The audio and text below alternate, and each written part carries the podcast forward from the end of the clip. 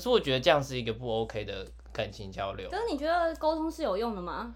我觉得沟通是第一步，有没有解决办法是另外一回事。哦但至少我要知道源头是什么啊、就是要死哦要死的明明白白啊。哦，可是并不是每个人都有良好的沟通能力啊，表达自己的能力跟理解对方的能力。如果这些能力都没有很好的话，沟通有时候会变成一个鬼打墙，反而对关系并不一定是好的推进。就会像村上春树的书，这 个要接下来这个京剧了，对？吧？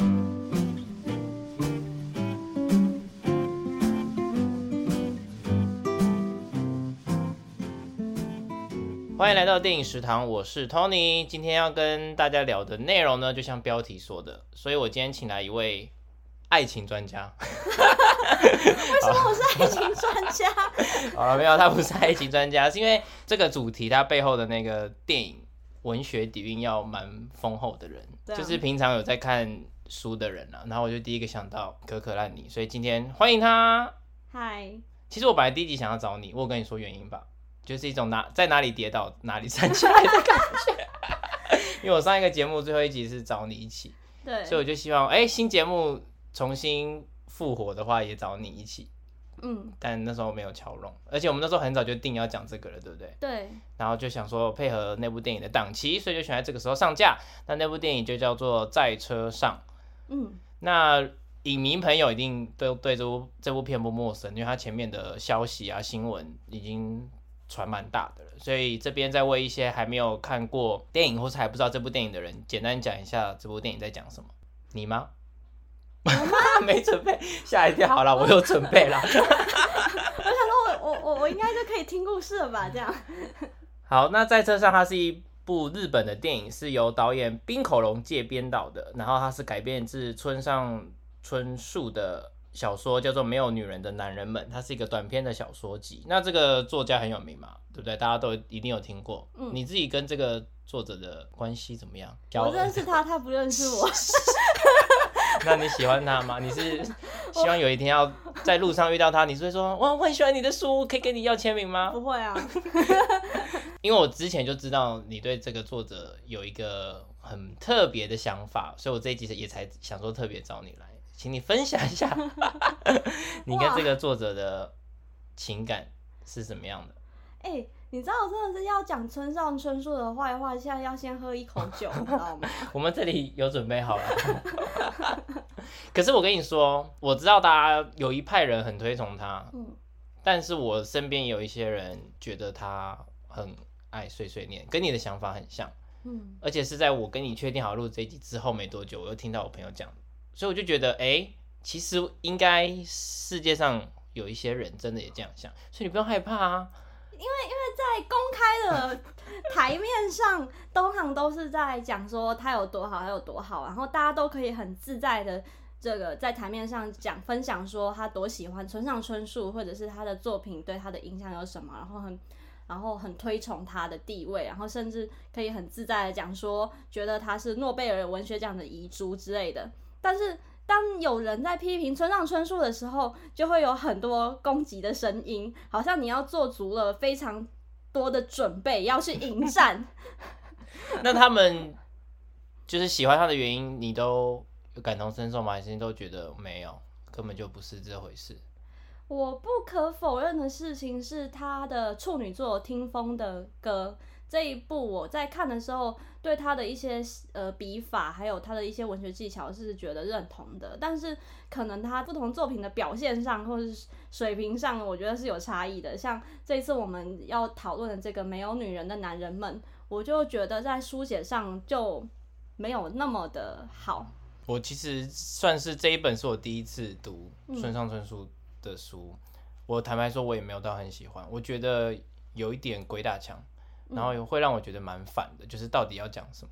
我其实一直有这种感觉，对他就是很喜欢碎碎念，然后很呃很会擦边球的堆叠很多词语，然后一直想要推进，想要推进他想要讲的那个道理或者是内容，但是好像在很多层面上他并没有想的这么清楚，会让人家觉得说你到底想讲什么，很碎碎念很烦，然后最后可能也没有真的讲清楚。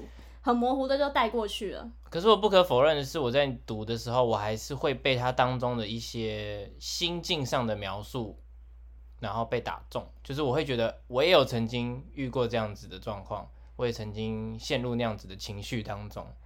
我有点感觉是，他可能在创作的时候，好像是先有几个特别想讲的道理，然后想好可能他预设的情境，可能包含像这一次的 Drive My Car，它就有包含男人对女人开车的这个想法，然后或者是外遇的事件，然后他想要讲的就是这几个主题。可是他在有一些情节的建构上面，好像。并没有想的这么清楚，嗯，对他只知道他核心的想要讲的架构，想要提到哪些点，但是其他在延伸的时候，并没有组织的这么好。你知道这个发生一个很有趣的事，就是呃，我如果最近谈的主题有带到书的话，我通常都会截取金句，然后发文。嗯，像上个礼拜的《从你的全世界路过》，那我这个礼拜也打算发，就是没有女人的男人们的一些我觉得对我感触蛮深的句子。嗯，结果在选这些句子的时候，我都发现。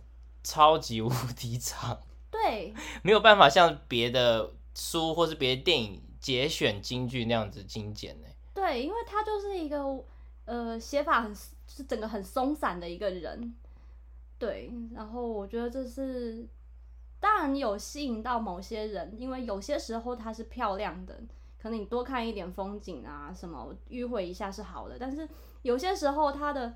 词汇一直重复，但是并没有达到一个很具有美感的状态，然后也并不是很一针见血。就是假如啦，男主角的预设是跟这个女生可能会有男女之情的话，注意到这个就很正常。对，可是重点是这个男的明明是被设定成是跟这个女生可能会有类似呃父女之间的那种情节。那既然这样的话，他们不应该会有这样子的情愫存在，然后你却多不止一次的提到女生胸部，因为一个人失去女儿，一个人失去爸爸，对，然后就互相拼在一块了的感觉，对，不应该有那个男人的对性欲的性欲。可是这件事情，我突然想到，对男人来说是不是真的会这样？会啊，我跟你讲，我问你，你们两个都有看过高年级实习生吧？嗯，忘记了。你有没有曾经想过他们两个会发生感感情？没有，完看的电影当中都没有，没有，我有哎。所以我觉得男人都是这样。我觉得男生应该都这样。对，不管怎样都会先看到该看的地方，或是都会有遐想，无论这个对象的可行性大不大。嗯，至少在最一开始那一念之间是有的，所以他搞不好只是把他的一念之间写下来，但是这句话其实是对整个故事来说不是最重要的。我觉得他重点是他有。打断我原本的情绪。哦，对，我在看书的时候也有，就是你说的零碎这件事情。他就对我，尤其是他后面还有是一个不需要的资讯。他还有一次再一次提到他的胸部的时候，他还特别讲说他的胸部什么像隆起又怎么样的。我觉得那一句超级打断我，然后突然觉得超级恶出戏，对不对？所以其实我在看高年级实习生的时候，我那个念头一闪过，我就觉得天哪，我怎么会这样想？我难道真的真的就是这么色吗？因为他们不是有一段在饭店。彼此依偎吗？你有印象吗？他们出差的时候，她跟他讲说，她发现她老公外遇，但她不知道怎么办。你们没有跟任何人聊过这件事吗？高年实习生有没有请说？我觉得这件事我一直都有这个疑问，但我不敢讲，因为我觉得他会让我的。让我这个有素养的个性变突然变得很低俗，就是我觉得如果今天只是要彼此慰藉，找一个像在车上，就是两个人可能都有一个失去的东西，然后彼此安慰的话，其实可以不用在饭店里，因为高年级实习生他特别选在饭店，然后两个人都穿浴袍，然后而且都在床上。那阿艾斯会跟劳勃迪尼洛分享她发现她老公外遇的事情，然后呢，我就觉得那个地点、那个情气氛有那个意味在。可是重点是，人家电影就是到此为止。村上春树如果是村上春树来拍这部电影的话，他一定会安排一个特写，就是在安海瑟薇的胸部上面拍他胸部的起伏多辣。你知道这就是村上春树跟这些其他人不一样的地方，你知道吗？他就是在逞自己的色欲啊！他透，而且而且他这一幕，他一定会让发拍出来之后很打扰到原本的走向，节奏，嗯，对，气氛。对，重点是就是这种打扰的感觉。有啦，我读书我念书的时候，我也有觉得那一两句特别突兀，跟整个故事有点不搭，对啊，我我是真的有被气到对恶心。恶心 bad，我立马传讯息到群组，恶心。我觉得村上春树他的确，他一开始在创作的时候想到的这些题材，绝对是有他的亮点的，包括在车上里面讲到的这个开车，然后还有这个外遇，还有这个演员他们在探索演演技跟探索自己的这个这些点，都是很吸引人的东西。如果把这个好好的做延伸发挥的话，的确是会有成为一个很棒的作品。所以我觉得在把它改编成电影的这个过程中，的确是有可能会创造出非常非常棒的作品。这样，你这样讲让我想到小说里面有一段台词我很喜欢，可是电影里面没有用到，或者我印象中没有，就是他跟帮他开车的那个女生的对话内容。他有在车上分享说他为什么喜欢表演，然后那个家福先生是说，因为他可以变成别的人，而且他喜欢变成别的人之后还可以恢复成自己。然后他里面有特别强调演戏这个职业对他生活的影响，就是他好像很理所当然，在一些不愿意面对的情况、生活的情况，他会选择用演戏来带过他的情绪。嗯，可是电影是没有。讲到这段，哎，可是我更喜欢电影对于演戏的想法，哎，你说哪一段？就是电影里面有讲说，他觉得演戏就是在面对自己，在探究自己，然后把自己丢给剧本，然后让剧本来对你进行提问。嗯，我觉得这反而更接近我对于演戏的想法。你不会真的变成另外一个人，其实他，你你的角色多多少少还是带有一点你自己的影子在。味道在，你的投射在，对，就是你对事情的理解，然后你怎么样理解你自己，同时你以自己的角度去看待别人，其实每个人都是这样吧。好，那在车上的简介我简单跟大家说一下，简单来说就是一个舞台剧的男演员，然后呢，这个人叫家福，我们就称他家福，他发现自己的妻子外遇，但是他在撞见那个情况的时候，他并没有进去对峙，或是进去戳破这个谎言，他反而离开了现场。然后就假装他真的不在，继续跟妻子互动，假装不知情，然后跟妻子就继续生活了一阵子之后，有一天妻子在他离开家里的时候说：“今天早点回来，我有事情要跟你说。”那这个家福先生就心里就有点惊啊惊啊，他觉得妻子可能是要他跟他坦白，可是他是一个不想面对这个真相的人，他想他想假装都不知道，所以他就那天故意很晚回家，结果他回到家就发现他的妻子。脑出血死掉了，嗯，然后两年之后呢，他被请去广岛一个艺术节担纲一个剧作的导演，结果他在那个剧的演员试镜中遇到了曾经跟他妻子外遇的某一位男演员，然后对于他妻子当时外遇的心境跟秘密，就开始又勾起他想要了解真相，但是又不想面对的那个纠结心态。那整部电影大概就是在讲这个过程，就是。家福先生面对他妻子外遇，还有他自己内心不想触碰的那一块，他该怎么去处理？嗯，那如果是你遇到你的另一半就在你面前，你回到家的时候发现他在跟别的人发生关系，你会进去马上冲出冲进去说你们在干嘛？这样子吗？当然要啊！你是会直接冲进去的人？对啊，跟他拼了。那事后如果他给你一个解释，你会继续原谅他，然后继续跟他在一起，还是无论他的解释是什么，你就是要分？只要他你的另一半有这样子的行为，你就是注定会跟他分手，还是你觉得你会心软？我觉得在以前的话，以前我是会就是情绪崩溃，然后大吵，但是会不想分。哦，你会心软？我对我会觉得为为什么我不再努力一点点，然后试着去接受发生了这个错误？这样，你看你现在就把这个状况变说自己要努力一点点。对。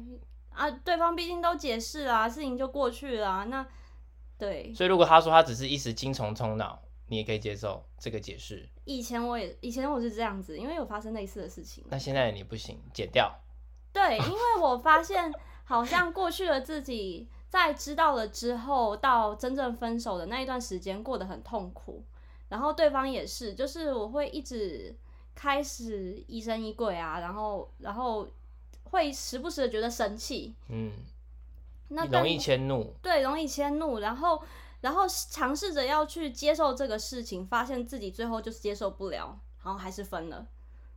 然后我就会觉得说，好像自己内心有一些底线，好像是再怎么样都努力都努勉强不来的事情。我跟你分享我的初恋，嗯你知道年少轻狂的我是相信，只要两个人心中有爱，嗯什么现实疑难杂症都可以迎刃而解。嗯你现在是吗嗯，不是啊，？bullshit，这是 bullshit，爱不是一切。对啊，我目前还没有，可能是因为身边还没有看到一个真的很修成正果的情侣。我第一任我的初恋，她其实在别的地方有男朋友，但是我不知情，然后我就跟她告白，我们两个就在一起了。所以，我其实严格说起来，我才是第三者，但我是在不知情的情况下变第三者。被小三，对，然后呢，我们在一起大概快半年左右，我就发现她在别的地方有男朋友。哦，然后，当然我是一个没办法隐藏秘密的人，嗯情绪我也没办法隐藏。然后我就直接问他说怎么回事，我也要听他解释嘛。然后我也选择原谅他，但是我逼他要做一个选择。既然我已经知道了，你就必须我跟他选一个切割嘛，嗯总不可能就同时两边嘛。嗯我也想要啊，为什么我不行这样子？嗯，对，然后呢，反正他当然选我嘛，当然选我。当 然当然，不是啊，他先跟他在一起，后来批我，那当然是喜更喜欢我才会批他，他才会对不对？把我当第三者嘛，嗯这个逻辑是通顺的吧？嗯你，们只是不想承认我会被选择。是吗？这是当然的事吗？这件事解决之后，他选我，我还是继续跟他在一起半年。嗯在一起半年之后，他后来又喜欢上别人，然后我们就正式画下一个句点。嗯 这就是我的初恋。但如果现在这件事情再发生在我身上一次的话，嗯我觉得如果我当时还是很爱这个人的话，我还是会选择原谅他、欸。嗯我曾经被说过，我就太有同理心了，嗯所以我都会觉得我可以理解任何人的行为跟动机，嗯。所以我就会原谅他们。嗯，我我觉得我反而不一定是同理心的问题，我反而是对自己不够有信心，就是对自己的情绪反应、对自己的想法，就是会觉得没有那么肯定，所以当前男友们说了什么的时候，说了一些别的歪理的时候，我也会常常觉得说是不是我的问题，反而开始回来检讨自己这样子，然后尝试着想要接受他们的想法。那有一句说法叫做“狗改不了吃屎”嘛，就是会嗯劈腿一次之后就一定会劈腿。你认同这样子的说法吗？我觉得不一定哎、你觉得再渣的浪子，总有一天也会遇到一个让他收山的对象？我觉得什么凡事都不一定。然后浪子有有有可能一辈子都没有遇到想要让他收山的人啊，有可能他就遇到啊，就是不一定嘛，对不对？嗯嗯嗯。你只能说每一段关系都是一个独特的组合。那你觉得为什么家福先生可以隐忍这么久？就他明明都已经知道自己的妻子在外遇了，他为什么选可以选择不说？因为因为就像他自己说的，或者是电影里面也有看到，就是除了他妻子有外遇这件事情以外，他们两个的感情生活、性生活各方面都是很契合、很美好的。那他不想要失去这么美好的关系，不想要让他有所改变。也许你今天戳破了这个这个表象之后，大家摊开来讲了，也许就会变成尴尬，也许之间彼此之间合作的生活的默契步调都会有所变得不契合，嗯，或者是女生也可能选择离开他。真的有这种感情吗？就是你可以漠视他的外遇，是为了不要改变你们两个感情的现状？哎、我好，我听过别人分享，好像很多婚姻关系都是这样子你说像中国很有流行的换换妻俱乐部吗？啊。我不知道换妻俱乐部这件事情，就是他们会追求性的乐趣，嗯但就纯粹是性，嗯，对，然后就是大家会彼此交换妻子，也会互相交换丈夫这样子。嗯，好像在世界各地都有吧。所以你觉得只要双方都接受的情况之下，大家怎么样发展感情是 OK 的？对啊，可是今天的剧里面，家福先生就没有同意这件事啊，嗯，但他还是选择让妻子这样做，不去戳破他。就是可能权衡之下，他想象中戳破这件事情会得到的代价，比起他现在隐忍的代价还多。那就像你刚刚讲的，你也是以前的你也会选择隐忍，就是不想改变现状，可能是因为不想改变，有可能是你还是很爱他，嗯，但你的内心的那个疑心病还是会压制不了之后的相处。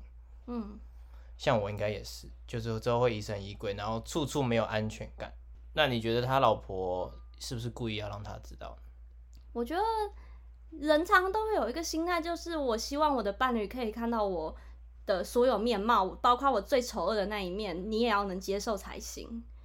所以，也许他老婆并不是为了想要伤害他，或是为了怎么样而外遇，然后还想要让他知道，而是他想要让他看见，呃，他其实内心可能是比较多情的，或者他需要一些向外的发展，但是同时他是爱着她老公的。可是他老婆是，我我因为我觉得这种事情感觉可能要在一起前就先讲好，嗯，但我觉得他老婆是不是有点后天找到另外一个窗口抒发他内心的不安？对，就是他们失去，他们失去小孩之后才。就是可能他事先也没有预想到自己会是渴望这样子的关系的人，所以讲讲实在话嘛，这两这两个这对夫妻的问题就是他们太压抑自己的情绪嘛，对，然后就找到另外一个伤另外一个出口，然后反而伤害了彼此，对，这样是一个病态的恋情。嗯，我我现在都。看这种事情看很淡的，我现在觉得感情这种事情就是一个交易，你提供什么，然后我愿我我愿意我就接受。你今天把感情用交易来形容啊？对啊，我还是那个相信爱情可以战胜迎刃而解的所有社会问题。就是你给我什么条件，我觉得 OK，我们就继续，然后不行我们就 就看要怎么办嘛，要继续议价吗？还是就放弃这笔交易这样？所以你觉得他 们的问题也不是在没有沟通？嗯，可是你觉得沟通是有用的吗？就是如果我知道我的老婆在面对失去小孩这件事情的悲痛这么巨大，嗯，或许我们可以找到另外一个出口，而不是找别的对象。可是你觉得他们没有尝试寻找吗？就电影来说，我没有看到他们有正面讨论这件事，所以我也不知道真实的他们。嗯，他们还是有说到说，就是。他老婆有问他说：“你你还还想不想要小孩？对啊，我们是不是还要再生一个小孩什么的？”然后丈夫说：“可是你不是说你并不想要吗？老婆不想要。”我觉得现在的感情很容易这样，就现在都会男女的感情都很容易小心翼翼。嗯，就他们都会不直接讲自己心里想要什么，反而是用疑问句来先试探对方，然后当那个回复不是我心中的答案，我就会把我当初想要说的。放下来，嗯，可是我觉得这样是一个不 OK 的感情交流。可是你觉得沟通是有用的吗？我觉得沟通是第一步，有没有解决办法是另外一回事。哦，但至少我要知道源头是什么，就是要死要死的明明白白啊。哦，可是并不是每个人都有良好的沟通能力啊，表达自己的能力跟理解对方的能力，如果这些能力都没有很好的话，沟通有时候会变成一个鬼打墙，反而对关系并不一定是好的推进。就会像村上春树的书。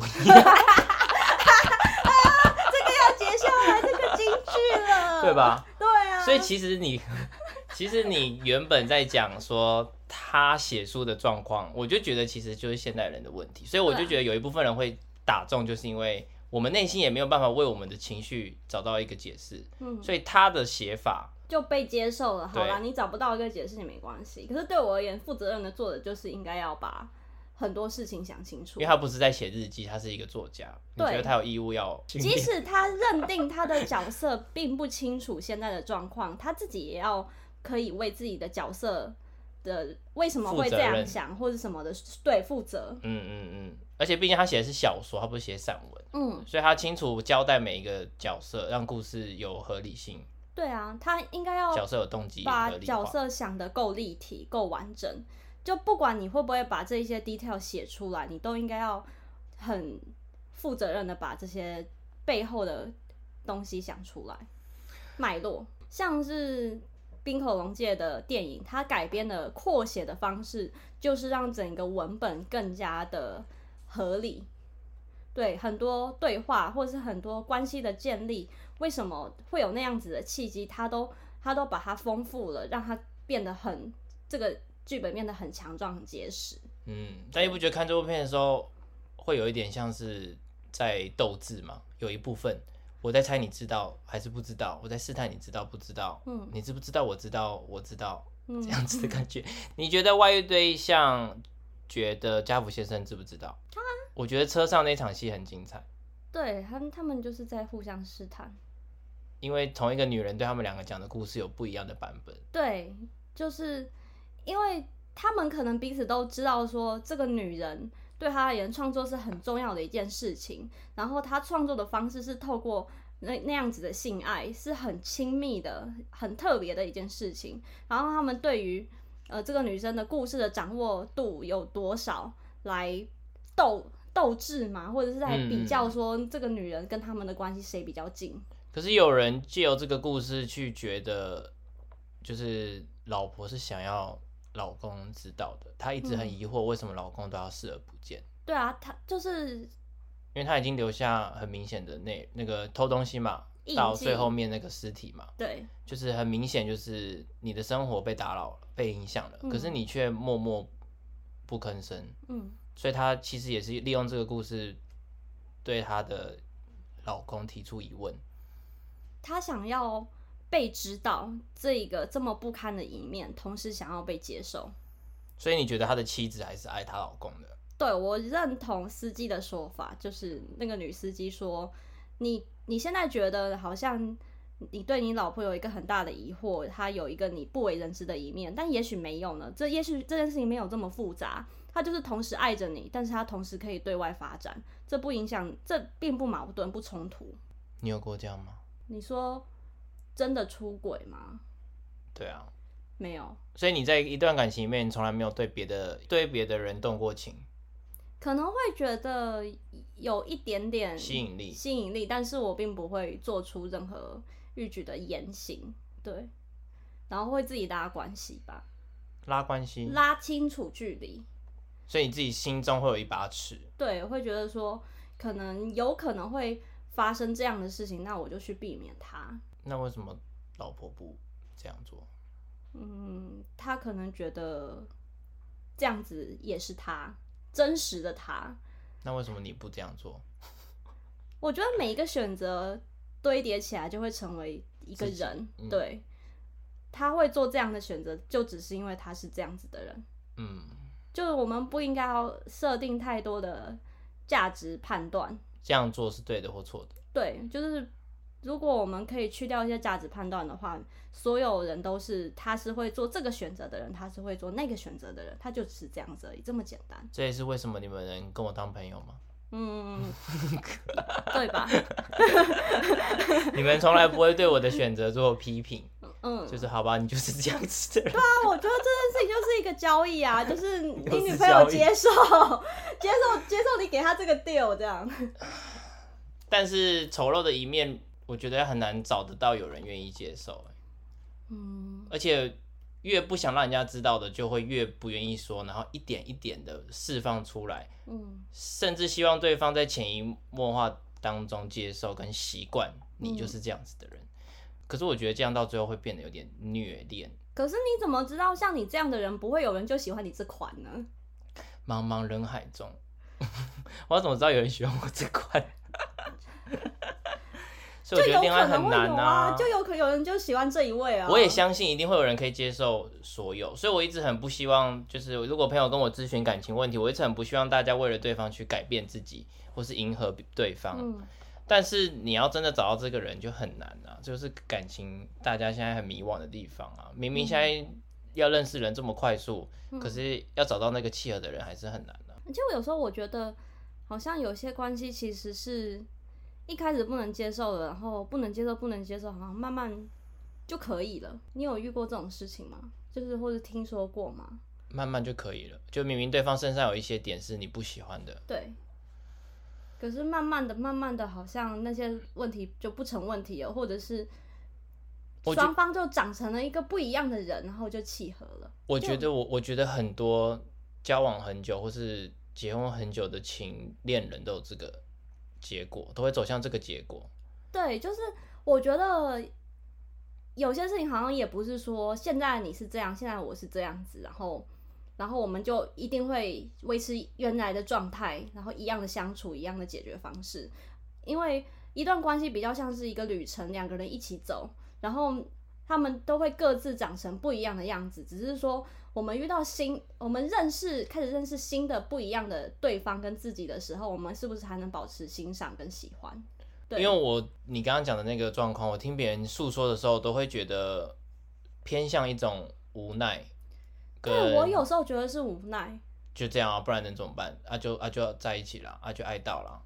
但有时候真的会变成不一样的人啊！我真的有遇过有一个女生，她说他是一个比较自由的人，他也不是说会喜欢去劈腿或者搞什么，但是他的男生朋友很多，就是他们可能会就是哥们，对哥们，然后可能邀请彼此到对方家。玩这样子，然后可能一个女生跟很多男的就就在同一个房间，不是裸睡啦，就一起玩啦，对，一起玩，然后可能过夜，嗯，对，但是他们不会发生什么事，但是有些男生就会不接受啊，就不接受他交友的这个尺度或是什么的，但是他们在一块久了，慢慢的女生变成一个粘人的人了，她不再是一个就是想要一直往外跑，一直结交很多朋友的这样子的人，他们突然就变得契合了。所以有可能人都是无时无刻的在慢慢改变的。呃，对对对，但我觉得如果前提是接受，就当然是好事。因为像我就是一个女生朋友很多的人，嗯，你看我的 IG 上就时不时就跟一群女生出去，嗯，那我的另外一半，我觉得他们都没有完全接受这件事情，他们只是觉得哦，我认识他的时候他就是这样了，所以我如果今天选择跟他在一起，我就必须他接受他。女生朋友很多这件事，然后他们可能会出去过夜，但是都不会怎么样，就有点像你故事那样。可是我从我历任女友那边感受到的，不是你说的那种接受，就是还是回到刚刚讲的无奈偏多，哎，就是不然能怎么样？所以我觉得，如果是坦然的接受，然后甚至找到彼此都喜欢的相处方式，当然是最好的。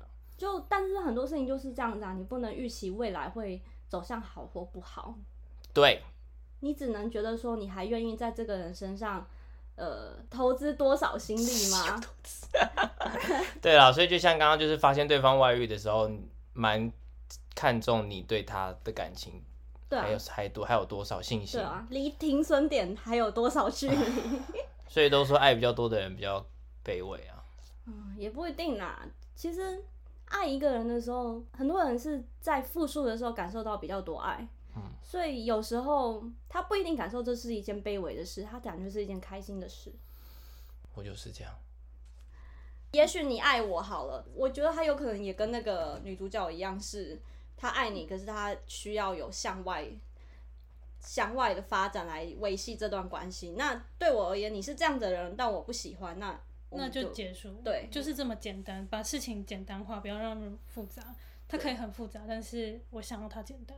这就是长大的方式，就是我接受你，你是这样子的人啊，然后但是我不喜欢啊，我不能接受你，你需要透过这样的方式来维系这段关系，所以我离开啊。好像我前任哦，这不代表我不爱他或者他不爱我啊，这只是我们没有办法接受我们彼此的样子。所以我觉得我上一任的女友，她的想法就有点像你们刚刚说的那样，就她接受了我是这样子的人了，可是她并没有想要再。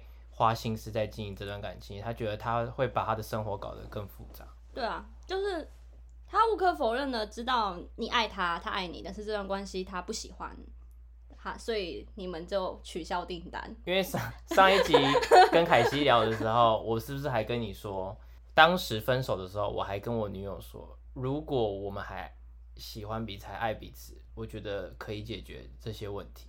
但他回答我说，他觉得这跟喜欢不喜欢没有关系，这跟爱不爱已经没有关系。对啊，所以我还是没长大。喜欢不能解决一切啊！我还是太浪漫了。但这就是你啊，你总会找到能接受这样的人。嗯，也可能刚好就没有遇到这样。你为什么要偷偷揍我一下？没有啊，没有。我觉得遇不遇到这个是没有办法的事。而且下一阶段的你，也许就不会这样想了。每个人都就像你们刚刚讲的，每个人每个阶段都都在改变，然后那个改变会让你遇到不一样的人。或许我这个浪子有一天也会遇到让我改邪归正的对象。嗯嗯，对啊，也有可能不会啊，这种事情都很难说的嘛，对不对？我觉得所有事情大家都好像想的很简单，譬如说王子跟公主从此过着幸福快乐的日子。他就停了，就停在这边了吗？不会吧？人的人跟人的感情又不是变频式冷气，全全部都维持在恒温，所以所有事情都不一定啊，都会变啊，都是起起伏伏的。所以这就是为什么爱情这么折磨人的原因，因为它没有一个标准答案，然后它也没有一个标准的感受。嗯，所以很多人为爱所困，为爱所苦。嗯，你如果接受感情就是这样子，你就不会觉得困了，你会享受在那个流动里面。我觉得很痛苦啊，可是我觉得这个痛苦才能让我感受到爱情的魅力。哎，那你就是某种程度的在享受它。你知道，其实我看很多。我不知道是不是就我加很多大叔好友，我看到大叔们的分享都会说，呃，很多事情以前不明白，但是现在看这部电影的时候很了解这个主角的心境，因为已经是大叔了。然后我就想说，嗯，要跟 Tony 来讲这个 podcast 的时候，到底该怎么办？我们都还这么年轻，我们还不能理解大叔的心境，我们该怎么？我们在这个议题上面应该还是成。还是不会讨论出一个很明确的解答，而且重点是，大叔们在说自己了解那个心境的时候，他们都没有讲出一个答案。答案对，让我觉得好像很多事情其实不是把它想得清楚明白，而是接受了，就是把所有的可能。就是可能一切所有的发展，然后未来可能会改变，然后什么之类的，刚刚讨论的一切的东西，他们都看多了，都接受了，就只是这样而已，所以他们就懂了。任何结果都拥抱它吧。对，活在当下，不要烦恼未来的事情，未来会怎么发展，每个人会怎么样成长，这些事情都太难讲了。不要想太多，也不要觉得别人就应该配合你的期望去发展你要的感情。对啊。我觉得对于整个文本和电影，或者是整个感情观的诠释都不一样，但是我可以同时理解 Tony 和和可可，是因为我觉得每一个人在这个世界上本来就会有不一样的想法，然后因为我是你们的朋友，然后我可以完完整的接收每一个想法。我觉得这也是对感情来说需要需要去面对的一件事情，是你接受那个当下的你们，然后。你过得快乐，那就是，呃，感情最重要的意义跟存在的价值吧。所以我的浪你也能接受？可以啊，反正你不是我的。好了，今天谢谢两位来探讨了一个。谢谢，我又不小心出现在这里。精神的对话。好了，谢谢两位今天来，另外一位突然乱录，但没关系，我觉得蛮好的。嗨，我是凯西，上一集的凯西。好，如果你喜欢我们节目的话，记得到 Apple Podcast 给我们五星评论哦。那之后有希望电影食堂可以聊什么话题的话，也欢迎私讯告诉我，也不要忘了到 IG、脸书还有 YouTube 上追踪电影食堂。谢谢大家，谢谢可可，谢谢凯西，拜拜，拜拜。